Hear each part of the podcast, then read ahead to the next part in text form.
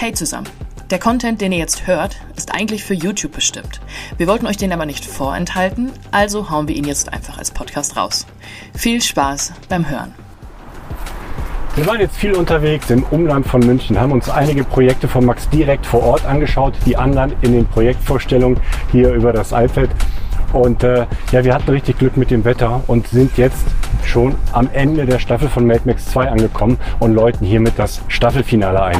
Max, was erwartet uns denn jetzt in dieser nächsten Folge? Ja, in dieser letzten Folge, da bin ich natürlich auch ein bisschen traurig, ja, aber vielleicht geht es ja weiter. Ihr könnt ja mal fleißig kommentieren, wenn ihr noch eine dritte Staffel wollt. Die, die mich verfolgen bei Instagram, ähm, die wissen natürlich, dass meine Spezialität QAs sind. Und natürlich haben, wir, haben uns einige Fragen erreicht.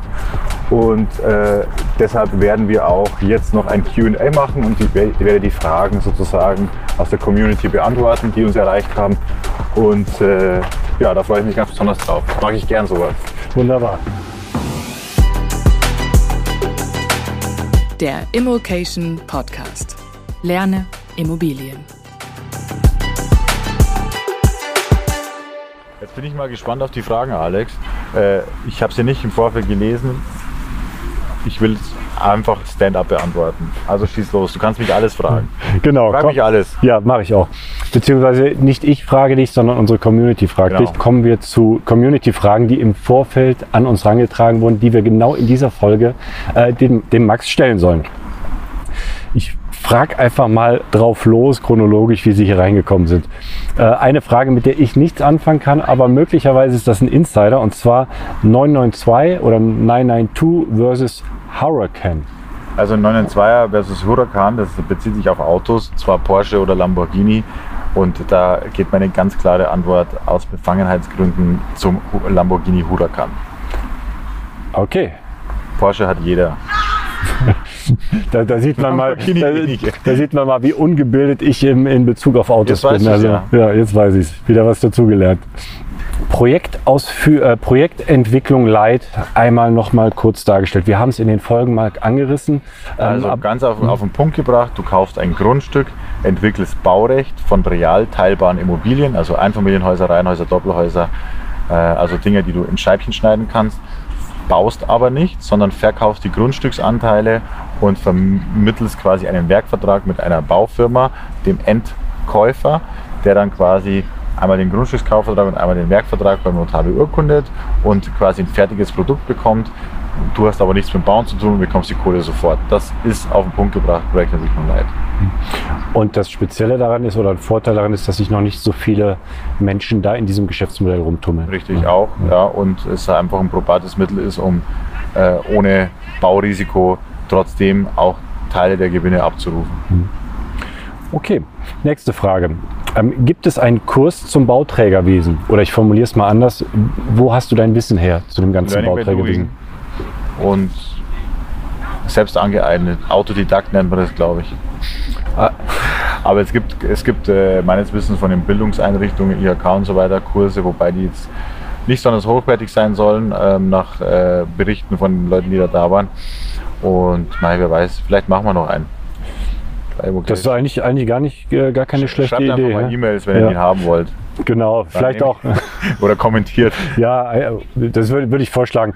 Einen Kommentar runter und äh, dann, dann schauen wir mal. Ähm, nächste Frage. Beschreib mal den typischen Tagesablauf eines Immobilienrockstars. also kann, kann man ja so sagen, Rockstar. Kann, kann man, Nischen, Nischen, Nischenbekannt vielleicht. Aber äh, was ist ein typischer Tag? Ich, äh, typischer Tagesablauf ist, dass er untypisch ist. Also natürlich habe ich feste Termine, aber ich stehe meistens in der Früh auf und mache dann meinen Plan. Ja. Ich plane wenig im Voraus. Das ist auch das, was die Leute mich immer fragen. Ja, wie machst du deine Ziele und so weiter. Ich, ich definiere keine Ziele für mich. Ich, ich nehme mir einfach was vor und dann eskaliere ich in dem Bereich. Das ist also meine Herangehensweise an Dinge. Das ist vielleicht nicht zur Nachahmung empfohlen, aber so ist es, wenn du mich fragst, wie ich das handhabe.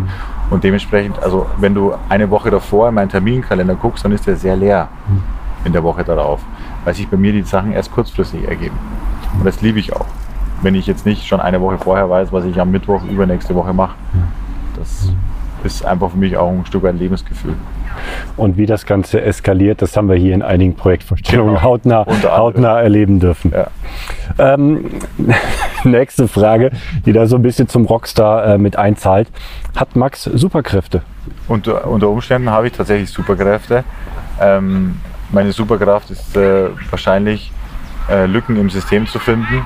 Und äh, eine weitere Superkraft ist, dass ich einfach sehr guter Relation Manager bin, also sehr gut mit Menschen kann. Das sind meine zwei Superkräfte. Mehr, mehr aber kann ich nicht.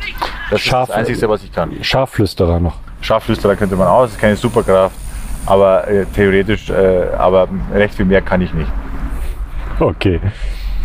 So, ähm, eine Frage. Akquise Deep Dive. Das ist natürlich zu, fall, äh, zu, zu umfassend, aber vielleicht ein, zwei, drei Akquise-Tipps, die du uns noch hier mitgeben kannst. Also, Akquise hat nichts damit zu tun, auf dem Klo zu sitzen, durch die Immo-Scout-App zu scrollen, das ist mal Tipp 1.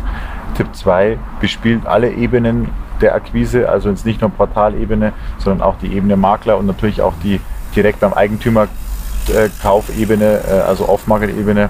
Und da gibt es natürlich 100.000 Impulse, die man überall nachlesen kann oder sich anhören kann oder bei einem Podcast oder was auch immer. Aber der wirklich aller, aller, aller wichtigste Tipp ist, diese Dinge einfach umzusetzen. Das ist, daran scheitert es nämlich. Wenn ich jetzt 100 Akquiseimpulse aufzähle bei 100 Leuten, dann gehen vielleicht 10 picken sich ein paar davon raus und setzen die um. Und von diesen zehn vielleicht nur zwei, die es nachhaltig umsetzen und dadurch auch wirklich erfolgreich werden. Also das ist halt m- menschlich tatsächlich, aber die Umsetzung ist der Schlüssel. Wie es geht oder was man bespielen muss, das findet man überall. Ja, da kann keiner das Rad neu erfinden. Ja, gibt natürlich mal ein paar kreative Ideen, ja, die vielleicht noch keiner gemacht hat, wie zum Beispiel, wo ich gemacht habe, äh, drei auf vier Meter Plakate an Supermarktparkplätzen. Ähm, auf, aufzuhängen. Aber es gibt nicht diesen einen Weg, der, dich, der den ultimativen Dealflow beschert, sondern du musst es breit aufstellen, strukturiert, vor allen Dingen nachhaltig und umsetzen. Das ist also der, das, das Wichtigste, was man zur Akquise wissen muss. Also der, der beste Akquise-Tipp ist umsetzen, Richtig. in die Umsetzung kommen. Richtig, die Dinge auch zu machen. Das ist, das, daran scheitern die meisten. Wir kamen in den Folgen öfters jetzt beim Thema Handwerker vorbei und Sanierung und ähm, Modernisierung oder Renovierung.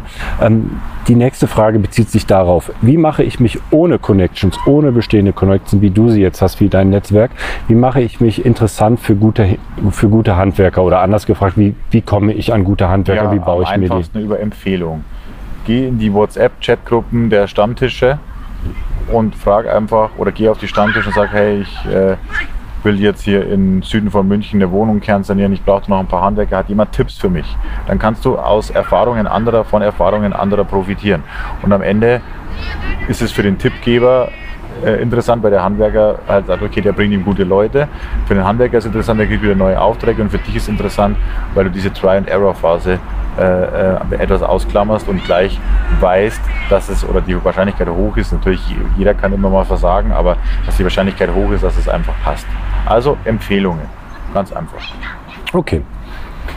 So, dann zwei Fragen, die würde ich gerne zusammenfassen. Wir haben einmal direkt nach der Ausbildung mit Immos starten. Was ist dabei wichtig?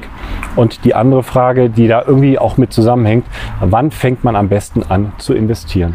Also es gibt, es gibt keine, keine schlechte Zeit. Natürlich gibt es irgendwo Schranken, wie jetzt eine eigene Bonität sozusagen. Wenn du jetzt Student bist, wirst du dich schwer tun, dass du die Finanzierungen alleine stemmst. Wenn du wenig Eigenkapital hast, kein Eigenkapital hast, wirst du dir auch schwer tun, äh, Immobilien zu kaufen. Also man sollte im Endeffekt schon eine gewisse Bonität aufbauen oder auf eine Bonität zugreifen können aus dem näheren Umfeld. Und man soll Eigenmittel zur Verfügung haben oder auf Eigenmittel oder Eigenmittelersatz in Form von Grundschulden etc. pp. aus dem näheren Umfeld zugreifen können. Dann ist ein guter Zeitpunkt, um mit Immobilien zu starten. Diese Frage ist, wie gestaltest du deine Co-Investments? Also es gibt im Endeffekt einen einfachen, ganz einen einfachen Weg, das ist ein Darlehensvertrag ähm, und den bevorzuge ich, weil der einfach easy und einfach ist. Darlehensvertrag machen äh, mit dem Co-Investor, das Kapital reinholen, Zinsen bezahlen, Gewinnbeteiligungen verhandeln, je nachdem. Und dann ist das die einfachste und easyste Variante. Alles klar. Und äh, ich wollte jetzt in der Folge auch zum Schluss noch einmal mit dem Max reflektieren, einfach die letzten Jahre, gerade so dein, dein Werdegang. Wie, wo stehst du heute? Wie hast du angefangen? Vor welchen Problemen standest du? Wie hast du, hast du sie gelöst? Und ich habe hier zwei Fragen, die ich gerne da mit reinnehmen würde. Die eine an den Anfang, äh, die andere ans Ende, weil das einfach so gut passt. Ähm, Und zwar ist die Frage, dein beruflicher Werdegang kurz und knackig. Und aus kurz und knackig können wir vielleicht ein bisschen ausführlicher machen, weil genau das beschreibt eigentlich so deinen Anfang als Immobilieninvestor zu dem, wo du jetzt bist, wo du jetzt stehst. Also mein beruflicher Werdegang, ich habe eine Ausbildung bei der Sparkasse gemacht, habe da dann insgesamt zehn Jahre bei der Bank gearbeitet und habe da natürlich auch viel Know-how, was Finanzieren, Investieren und so weiter betrifft, äh, sammeln können und habe mich dann selbstständig gemacht, um Immobiliengeschäfte zu machen, habe anfänglich noch einen Handelsvertretervertrag abgeschlossen, äh, um einfach auch regelmäßige Einkünfte zu haben, um meine Bonität nicht zu gefährden. Und der, den habe ich dann ausschleichen lassen und habe dann im Endeffekt angefangen, mein Immobiliengeschäft zu skalieren. Also das ist eigentlich auf den Punkt gebracht, das was die Frage beantwortet. Mhm. Und jetzt in dieser, in dieser Phase der Selbstständigkeit als, als Immobilienunternehmer, was, was würdest du sagen, waren da so die größten Herausforderungen?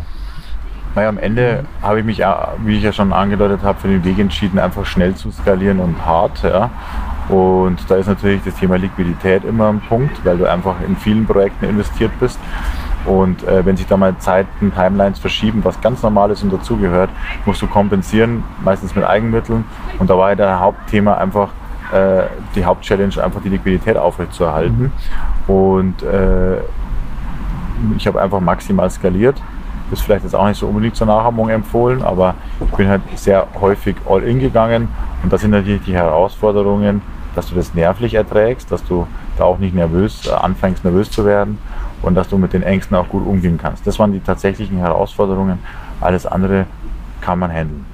Maximal skalieren bedeutet dann auch wahrscheinlich im Umkehrschluss kein Eigenkapital oder keine Liquidität oder ich sag mal geringe Liquidität, was dann dich ja ins Management reinbringt, wie du das Ganze jetzt managst, wie du mit deinen Partnern umgehst, wie du diese Problemstellung genau, also löst. Das, das sind, sind, sind Herausforderungen, die man da so hat. Und am liebsten macht man ja alles selber. Und äh, das auch zu lernen, dass man auch Dinge abgibt oder mit äh, sich Unterstützung reinholt, das ist auch eine Herausforderung. Das können auch nicht viele. Aber wie ich ja schon gesagt habe, manchmal muss man einen Schritt zurückgehen, um drei nach vorne machen zu können. Und das äh, ist im Unternehmertum genauso richtig wie in, in, der privaten Ebene oder wo auch immer. Ja. Und bist du zufrieden als Immobilienunternehmer, als Immobilieninvestor? Ich bin total zufrieden äh, und äh, ernte jetzt gerade so die Früchte der äh, harten Arbeit und des, der Verzicht äh, und, und der Opfer, die ich gebracht habe in den, in den Jahren. Und die waren erheblich und äh, am Ende ähm, war es ein bewusst gewählter, schmerzlicher Weg, um einfach dann auch eine längere Zeit zu haben, wo man auch, sage ich mal, die Früchte ernten kann. Ja, und zum Abschluss passt noch eine, eine Frage ganz gut aus der Instagram-Community. Äh, die Frage lautet, Max, welche Tipps würdest du heute aus deiner Sicht an den 20-jährigen Max geben? Das ist eine gute Frage. Also zum einen würde ich Ihnen sagen, mach es so, wie du dir das vorgenommen hast lass dich nicht von außen beirren, ja, weil jeder wird von außen eingefangen und seid immer, ja, wie kann man jetzt Immobilien kaufen, alles so teuer und so weiter und so weiter. Also lass dich nicht von außen beeinflussen, zieh dein Ding durch, fokussiere dich auf die Akquise und stärke deine digitale Visitenkarte. Das war's mit Mad Max Staffel 2. Wenn euch das gefallen hat, wenn euch Projektentwicklung interessiert, wenn euch Projektentwicklung Light interessiert, dann stellt eure Fragen gerne in die Kommentare. Lasst uns einen Daumen nach oben da. Vergesst nicht, unseren Kanal zu abonnieren. Und äh, ja, Max, du hast auch einen Instagram-Kanal, der ist auch mittlerweile richtig groß geworden. Abonniert gerne oder folgt Max auf seinem Instagram-Kanal. Das binden wir noch ein.